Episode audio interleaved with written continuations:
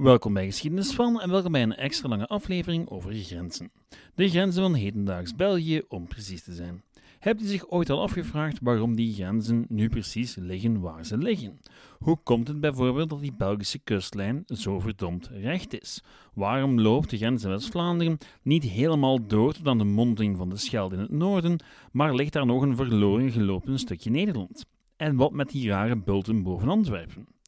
En zou het niet veel logischer zijn mocht Maastricht gewoon deel uitmaken van België?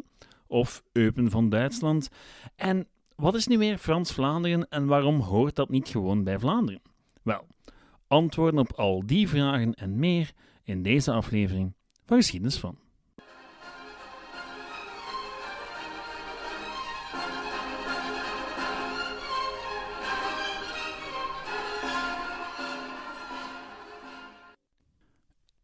Grenzen.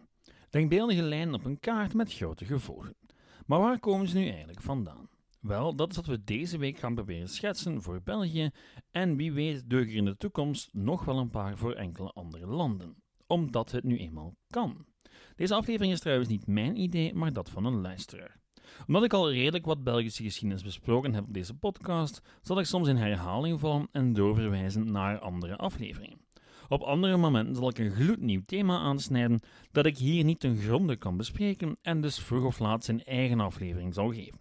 Goed, als u wilt meevolgen, haalt u er best een kaart van België bij, maar dan wel eentje waar de grensregio's ook mooi op staan weergegeven, want we gaan het ook hebben over die regio's die historisch gezien deel hadden kunnen uitmaken van hedendaags België, maar op een of andere manier uit de boot zijn gevallen. Goed, ik had gehoopt om dit allemaal in één aflevering te kunnen doen, maar bij het schrijven bleek al snel dat er simpelweg te veel te vertellen was. U krijgt er dus twee. Enkel nog dit. De hedendaagse grenzen van België zijn min of meer de grenzen zoals ze werden vastgelegd na het Verdrag van Londen in 1839. Al gaan de meeste van die grenzen terug op de grenzen van graafschappen of hertogdommen die later onderdeel van België zouden worden. Er passeert dus een heleboel geschiedenis de revue in deze aflevering en ik kan niet bij alles even lang stilstaan. Dus als u het gevoel hebt dat ik wat details heb weggelaten, wel, dan is dat waarschijnlijk om ervoor te zorgen dat ik voor een bedrieglijk eenvoudig onderwerp als grenzen geen drie afleveringen nodig had. Zwat, aan de slag. Beginnen doen we met de Belgische kust. U weet wel, dat vreemd rechtstukje strand tussen Frankrijk en Nederland. Het is een schamele 65 kilometer lang en vormt de Belgische grens in het westen en ziet er zowat overal min of meer hetzelfde uit. Zee, een zandstrand, een dijk, wat duinen en een hele hoop appartementen. In de vroege middeleeuwen echter reikte de zee bijna tot aan Brugge. Nu, die zee zou zich met de tijd terugtrekken richting haar huidige positie, maar de rechte lijn van vandaag is een menselijke constructie. De kustlijn van vandaag was vroeger een opeenvolging van eilanden. Waddeneilanden eigenlijk, die bereikbaar waren bij laag water. Op één eiland lag bijvoorbeeld Duinkerken en Oostduinkerken en op een ander Westende en Oostende, met in het midden met in het midden Middelkerken. Dat zijn namen die niet zeer logisch zijn als al die dorpjes op één lijn liggen, maar het wel zijn als je je kan bedenken dat die ooit samen op één eiland lagen en dat Westende, dus aan het westelijke uiteinde van dat, van dat eiland lag, Oostende aan het oostelijke uiteinde en Middelkerken gewoon in het midden. Achter die eilanden lagen polders, die met der tijd ingedijkt werden door de lokale bevolking. Lange tijd bleven er wel heel wat rivieren die door de duinen en dijken heen braken. Het is een beetje zoals het Zwin van vandaag. Aan die relatieve chaos kwam een einde met de Sint-Elisabethsvloed van 19 november 1404. Zo genoemd omdat ze plaatsvond op de naamdag van de heilige Elisabeth. Vertellen wat er echt gebeurde die dag laat ik over aan monnik Jean Brandon van Abdij ter Duinen. Ook in hetzelfde jaar was er in de maand november, op de dag zelf van Sint Elisabeth, zo een grote overstroming van de zee, dat wallen en dijken tegenover de vloed van de zee geplaatst, op vele plaatsen zijn gebroken, waardoor de zee zich in de lengte en in de breedte over het land verspreidde, in het maritieme deel van Vlaanderen en andere gebieden. Huizen werden meegesleurd en dieren en mensen verdronken onverwacht en onverhoopt. Het was zo erg dat de gezwollen zee over haar oevers en dijken uitgroeide in een mate als nooit in herinnering was gezien. In honderd jaar was de zee niet zo ver buiten haar bodem getreden. Goed, bij een dergelijke catastrofe mag je dus een reactie van de overheid verwachten, en die kwam er ook, in de gedaante van de graaf Jansdijk, besteld door graaf Jan van Vlaanderen, beter bekend als Jan zonder vrees, hertog van Bourgondië. Alle bestaande dijken in het graafschap werden met elkaar verbonden, van Duinkerken tot aan Terneuzen. Of waarom je in heel wat kustgemeenten nog steeds straatnamen kan terugvinden met de naam Graaf Jansdijk. Die dijk vormde de basis voor de hedendaagse Belgische kustlijn, al zou de grens tussen zee en land met der tijd nog een beetje opschuiven. De rechte vorm van de Vlaamse kustlijn is dus een rechtstreeks gevolg van de Graaf Jansdijk. Goed, tot daar de Belgische kust, op naar Zeeuws-Vlaanderen nu. Daar heb ik natuurlijk al een hele aflevering aan gewijd, maar hier is de korte versie van het verhaal. Zeeuws-Vlaanderen ligt tussen de monding van de Schelde en de Belgische grens. De enige verbinding met de rest van Nederland is de Westerschelde-tunnel die Terneuzen verbindt met het voormalige eiland Walcheren en natuurlijk enkele veerboten. En als je dan weet dat die tunnel er pas ligt sinds 2003, dan besef je al snel dat dat puur logistiek gezien toch niet zo logisch is. Wat ons dan ook tot de vraag brengt: waarom maakt Zeeuws-Vlaanderen eigenlijk deel uit van Nederland en niet gewoon van België, zoals geografisch logisch lijkt? Het antwoord is, zoals altijd, gecompliceerd. Historisch gezien behoorde Zeeuws-Vlaanderen lange tijd tot het graafschap Vlaanderen, vandaar dan ook de naam. Vanaf de middeleeuwen lijkt Zeeuws-Vlaanderen deel uitgemaakt te hebben van het graafschap Vlaanderen. In tegenstelling tot Zeeland, de collectie eilanden boven Zeeuws-Vlaanderen, bestond er geen strijd tussen het graafschap Holland en Vlaanderen over wie er nu eigenlijk de baas was. Sluis, Terneuzen en consorten waren Vlaams. Punt uit. De geschiedenis van Zeeuws-Vlaanderen loopt dus lange tijd gelijk met die van het graafschap Vlaanderen, inclusief Bourgondische en Spaanse overheersing, tot de Tachtigjarige Oorlog. U weet wel, die opstand van de Lage Landen, die uiteindelijk uitmondde in de splitsing tussen Noord en Zuid. De oorlog ging decennia lang over en weer, maar eind de 16e eeuw leek een onafhankelijk Nederland echt een realiteit te gaan worden. Zonder het zuiden, weliswaar. Maar geografisch gezien lijkt Zeeuws-Vlaanderen vandaag de dag echt wel aan dat zuiden vast te hangen. Fysiek. En ja, vandaag is dat zo, maar rond het jaar 1600 nog veel minder. Zoals we daar juist al zagen, zijn onze moderne kustlijnen, ja, modern. Ze zijn niet zoals het was lang geleden in de middeleeuwen of zelfs in de vroegmoderne tijd. Rond 1600 was het Zwin nog niet volledig dichtgeslipt en vormde dat dus nog een serieuze hindernis. En door het gebruik van overstroming als een militair wapen, door, laten we ze maar de noordelijke noemen, kon men echt een groot deel van de regio afsluiten van Vlaanderen. In sommige stukken waren er op dat moment trouwens enkel nog eilanden. Net zoals grote stukken van de Belgische kust bestond wat nu Zeeuws-Vlaanderen is nog voor een groot stuk uit eilanden die eilanden werden veroverd door de Noordelijken en vanaf 1604 begon men steeds meer greep te krijgen op hedendaags Zeeuws-Vlaanderen. Naarmate de Tachtigjarige Oorlog verder ging, werden de grenzen tussen het noorden en het zuiden van de Nederlanden steeds meer vastgelegd en zouden een heleboel versterkingen, forten, die grens min of meer onwrikbaar maken. Neem bijvoorbeeld retranchement. Retranchement is het Franse woord voor versterking, maar evengoed een Nederlands dorpje op de grens met België. Wel, nadat Maurits van Oranje in 1604 het westen van Zeeuws-Vlaanderen innam, bouwde hij een versterking om de grens te bewaken. Die ene versterking groeide uit tot een opeenhoping van forten. En zo vormde de frontlinie tussen Spaans-Vlaanderen en Staats-Vlaanderen zich langzaam maar zeker om tot een echte grens. Niet dat iedereen die grens zomaar aanvaarde. Helemaal niet. Maar feit is dat grenzen wel degelijk impact hebben. In theorie zijn het slechts lijnen op een kaart, maar met de tijd worden ze werkelijkheid. Niet enkel door forten en dergelijke, maar evengoed omdat er zich langzaam maar zeker een cultuur zal ontwikkelen aan de ene kant van de grens en een andere aan de andere kant van de grens. En die zijn nu eenmaal anders van elkaar. Toen in 1815 het Verenigde Koninkrijk der Nederlanden oprees uit de as van het Napoleonistische keizerrijk, hoopte men dat de hereniging tussen Noord en Zuid die historische fout zou goedmaken. Maar ja, niet dus. In 1830 bleek dat Noord en Zuid te ver uit elkaar gegroeid waren om samen te blijven bestaan, iets waar uiteindelijk iedereen zich bij zou neerleggen. Zij het niet onmiddellijk bij de exacte grenzen. En dan komen we natuurlijk terug op Zeeuws-Vlaanderen.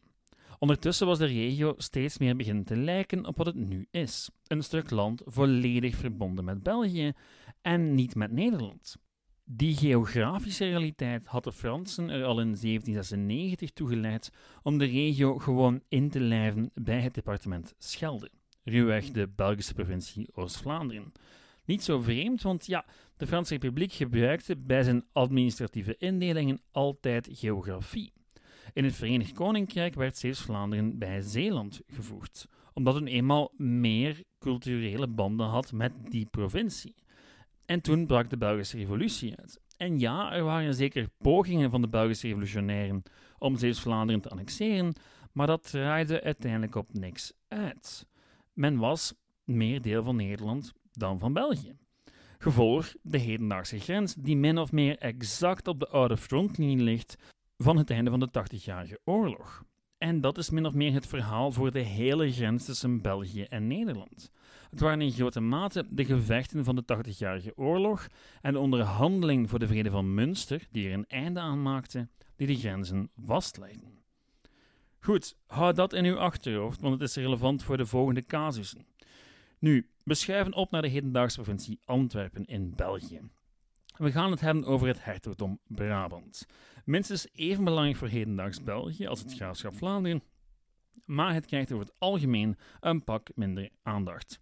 Het hertogdom Brabant heerst op haar hoogtepunt over het merendeel van de hedendaagse provincies Antwerpen, Vlaams-Brabant, Waals-Brabant en het Brussels gewest in hedendaags België en het merendeel van de provincies Noord-Brabant en Zuid-Limburg in Nederland.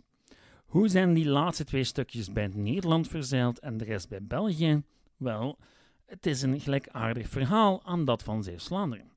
Met de 80-jarige oorlog nam de opstandeling het noorden van Brabant in en dat belandde uiteindelijk in de Nederlandse Republiek na de onderhandelingen. Nu, bij die onderhandelingen werd wel rekening gehouden met oude banden. Men probeerde altijd een bepaalde historische regio samen in een van de twee landen laten belanden. Um, en dat verklaart ook een bepaalde specifieke casus, namelijk de casus Barle-Hertog en Barle-Nassau. Die hoort hier ook thuis, want de eerste, Barle-Hertog, behoort tot de provincie Antwerpen in België en de tweede tot de provincie Noord-Brabant in Nederland. Ook al ligt de eerste praktisch gezien volledig binnen de tweede, al liggen er ook stukjes van de tweede in de eerste. Dat klinkt verwarrend, dat is het ook, en ik heb er al een hele aflevering aan gewijd. En het volledige verhaal kan je dus ook daar te horen krijgen. Kort samengevat, het is het gevolg van oude middeleeuwse verdragen en men is er nooit in geslaagd om een compromis te vinden. En zo dus krijg je redelijk absurde toestanden tot de dag van vandaag. Het is een absolute aanrader, een, een klassieker in de grenzenhistoriek. Um, een zeer raar dingetje. Goed, verder richting Limburg. Al um, kunt u waarschijnlijk al raden waar de hedendaagse grens vandaan komt in Limburg. Toch zeker in het noorden was ze het resultaat van het strijdgewoel tijdens de 80-jarige oorlog. Bij de Vrede van Münster in 1648 werden de nieuwe grenzen uitgetekend op basis van, opnieuw, de frontlinie. In Limburg vormde die zich in de eerste plaats rond de Maas, maar met Maastricht als een soort van raar uitsteeksel dat in 1632 veroverd werd door de Nederlandse Republiek en vanaf dan bleef de grens min of meer zoals vandaag. Nederland had toen een ultieme push gedaan om over de Maas Maastricht te kunnen innemen, om controle te kunnen uitoefenen op de Maas. Dat was net het hele punt. En het zou gewoon een realiteit worden. Goed, tot daar een blitsoverzicht van het waarom van onze grenzen met Nederland. Kort samengevat, de grens tussen België en Nederland is het gevolg van de officiële splitsing tussen de zuidelijke en de noordelijke Nederlanden met het verdrag van Münster in 1648. Er waren nog wel wat kleine transfers daarna, maar de basis kan je echt wel gaan zoeken in 1648. Want de grenzen van nu geven eigenlijk vooral aan waar de frontlinies lagen in 1648. Goed, laten we Nederland achter ons laten en een blik werpen op de oostgrens met hedendaags Duitsland. Nu weet je waarschijnlijk wel dat Duitsland een relatief jong concept is. Pas in 1870 wisten de Pruisische koningen iedereen te verenigen in een Duitse nazistaat. Tot 1870 was de oostgrens van België er dan ook meestal eentje met één of meerdere Duitse staatjes. Aken bijvoorbeeld was lange tijd een prinsbisdom dat onafhankelijk regeerde en grenzen had met verschillende Belgische vorstendommetjes. Nu, voor de eigenlijke grens van vandaag moeten we het vooral hebben over de oprichting van het Verenigde Koninkrijk der Nederlanden in 1815. U weet wel, toen na Napoleon Noord en Zuid herenigd werden in één koninkrijk met Willem I aan het hoofd. Dat hele liedje duurde natuurlijk maar 15 jaar, maar de grenzen van dat koninkrijk vormen de basis voor de hedendaagse buitengrenzen van België en Nederland. Meestal gebaseerd op de grenzen van de vorstendommen die al eeuwenlang meegingen, al werd er hier en daar ook wel wat aan politieke herverdeling gedaan. In de eerste plaats probeerde men eigenlijk om de grenzen te trekken op basis van de traditionele hertogdommen en vorstendommen die ofwel in de zuidelijke of in de noordelijke Nederlanden waren beland. Nu werden er ook wel uitzonderingen gemaakt om tegemoet te komen aan de territoriale eisen van enkele van de geallieerden in de strijd tegen Napoleon. Zo gingen Sankt Vith, Montmedy en Eupen naar het koninkrijk Pruisen. Uh, over die drie gemeenten straks meer. Eerst wil ik het eventjes hebben over het geval Moresnet. Um, ik heb hier al een echte aflevering aan gewijd. Het is een topverhaal. Zeker opzoeken als u het nog niet gehoord hebt. Um, fantastisch. Kort samengevat, men raakte het in 1816, maar niet eens. Of een zeer klein gebiedje, een soort van driehoek eigenlijk, met daarin een paar interessante mijnen, nu naar Frankrijk, Nederland of Pruisen moest. En men was het zo niet eens erover dat het uiteindelijk zijn onafhankelijkheid gekreeg. Um, meer als een soort van ja, gezamenlijk beheerd dingetje door die drie landen. En later kwam België daar nog bij. Maar het was een zeer raar ding. Het was een mini-staat van 360 hectare. Uh, het heeft ook een band met Esperanto, had op een bepaald moment ook casino's.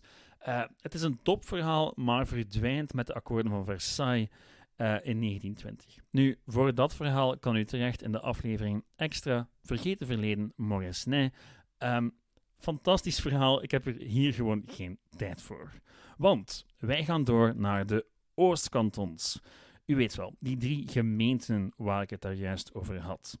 Het zal je waarschijnlijk niet verbazen, maar bij het onderzoeken van de oorsprong van heel die grenzenkwestie daar bleek dat er makkelijk een volledige aflevering te halen valt uit de geschiedenis van de Oostkantons. Hier beperken we ons dus tot het verhaal van de grenzen. Kort samengevat, de Oostkantons zijn oorlogsbuit. Het is wat België gewonnen heeft met zijn deelname in de Eerste Wereldoorlog. Wel, dat en Rwanda, maar dat is een zeer ingewikkeld dingetje. Na de Eerste Wereldoorlog ging België met een nogal lang verlanglijstje naar de vredesonderhandeling in Versailles. Men wou de aanhechting van Duitse kolonies, Zeeuws-Vlaanderen, Nederlands-Limburg, Luxemburg en als het even kon, de Oostkantons. Van dat hele lijstje zouden enkel de Oostkantons in de Belgische schoot vallen, want alle andere landen vonden het wat vreemd dat België het aandurfde om gebied op te eisen van een land dat neutraal gebleven was tijdens de oorlog. Nu, ik weet het, niet alle Belgische diplomaten vonden dat een goede eis. Wat er ook van zei, het lag op tafel. Er was een campagne die zei dat men de grote stukken van Nederland terug moest inlijven, maar het werd geweigerd. Nu goed, de Oostkantons gingen wel naar België en dat was niet volledig onlogisch. Net als voor al die andere gebieden was er wel degelijk een historisch argument.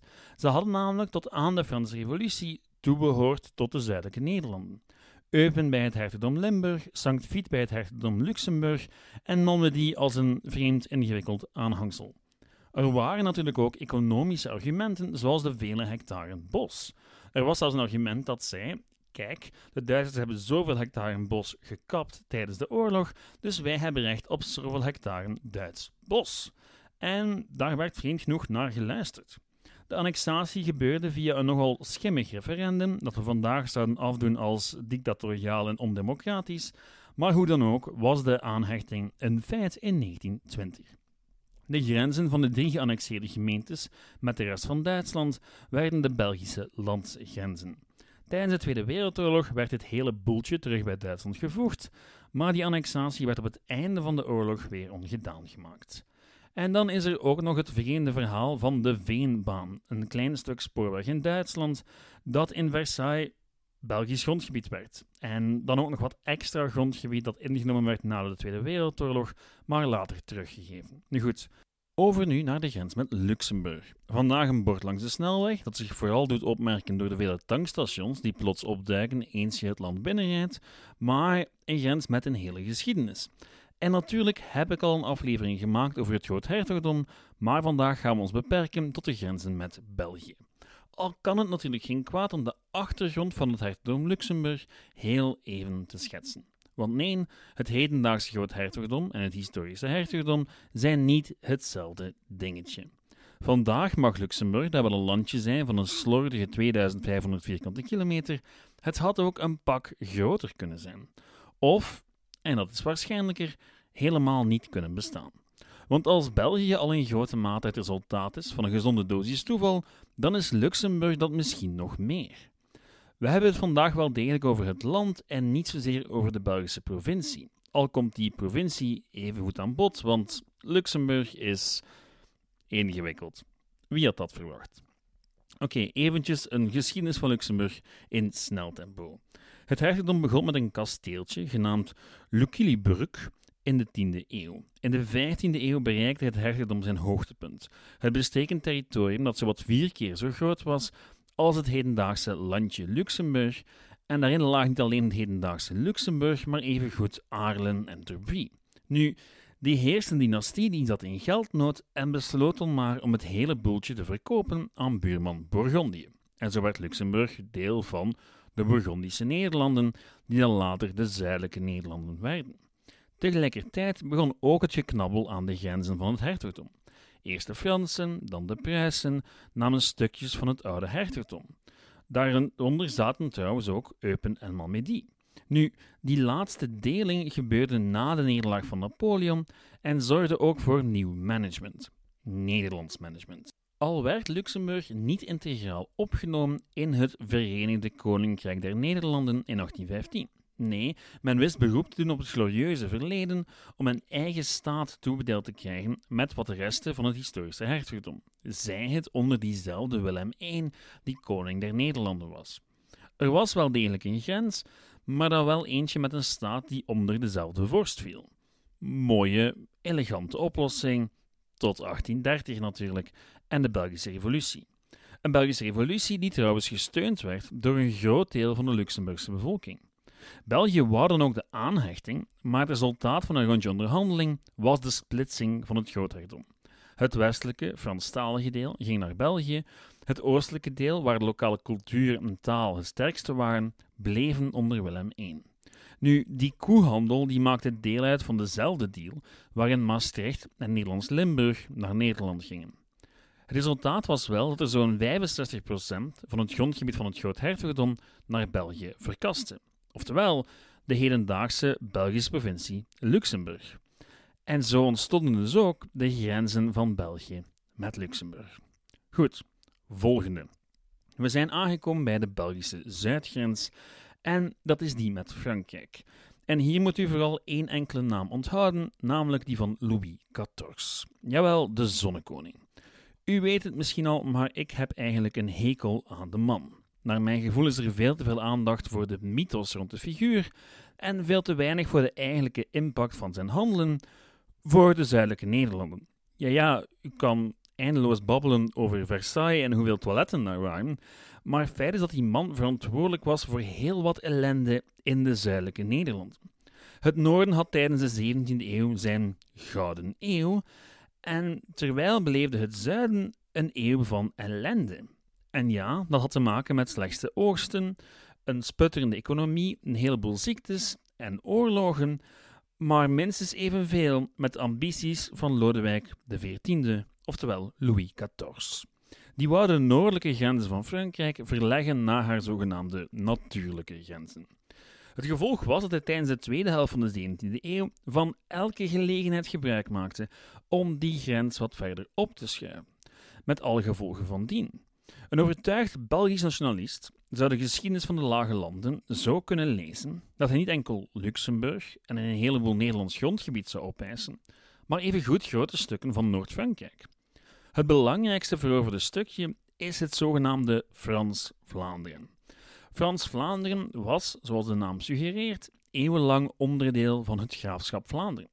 De Goddesporenslag, de Bourgondiërs, de Tachtigjarige Oorlog en nog veel meer andere gebeurtenissen hadden evenveel impact op Frans-Vlaanderen als op de rest van de zuidelijke Nederlanden. Ik bedoel, de beeldenstorm begon in Frans-Vlaanderen. Nu, waarom raakte dat deeltje Vlaanderen gescheiden van de rest van de Nederlanden? Wel, ja, de expansiepolitiek van Louis XIV. En daardoor maken vandaag de dag plekken als Duinkerke en Rijssel deel uit van Frankrijk. Maar goed, daarmee hebben we nog niet verklaard waarom die grens nu exact ligt waar ze ligt, al kan u het waarschijnlijk al raden. Het is min of meer de plek waar de frontlinies lagen toen het vechten eindelijk stopte. Ja, er werd daarna nog onderhandeld om te zorgen dat die heerlijkheid en die gemeente haar grens volledig binnen het een of het andere land had. Maar ja, daar komt het uiteindelijk wel weer op neer. Nu, dat was niet zo omdat Lodewijk tevreden was, maar wel omdat de andere Europese grootmachten al zijn geverover grondig beu waren. Nu, toegegeven, er is nog iets anders dat ik hier moet meegeven. Het is eigenlijk redelijk belangrijk, want het heeft heel veel impact gehad op het bestaan van België vandaag de dag. In 1635, voor Lodewijk aan de macht kwam, werd het zogenaamde Verdrag van Parijs gesloten, waar de Nederlandse Republiek en Frankrijk besloten om samen Spanje aan te vallen en indien mogelijk de Nederlanden tussen hen twee te verdelen. Had dit gelukt, dan had België gewoon nooit bestaan. Maar men slaagde er niet in om die zuidelijke Nederlanden volledig te veroveren. Het was wel het begin van de Franse verovering van Frans-Vlaanderen en de versteviging van de Nederlandse greep op Zeeuws-Vlaanderen en Limburg. En eigenlijk is het die oorlog, daar in de jaren 30 van de 17e eeuw, die vooral in de eerste plaats de grenzen heeft bepaald. Een oorlog die ik hopelijk nog eens zal bespreken, maar niet vandaag. Want we zijn rond. Ik geef het toe, het was echt een bliksemtour, niet meer dan een inleiding. Maar goed, zoals u wel al doorheeft, is elke grens een aparte reeks afleveringen waard. Maar dit was het voor deze week. Heel erg bedankt voor het luisteren. Normaliter deel ik hier de boeken waarop ik mijn aflevering gebaseerd heb, maar deze keer was het vooral heel wat gegoogel en het hergebruik van materiaal uit oude afleveringen. Afleveringen die u natuurlijk kan herbeluisteren, mocht u zin hebben om enkele van de aspecten van dit verhaal uit te diepen.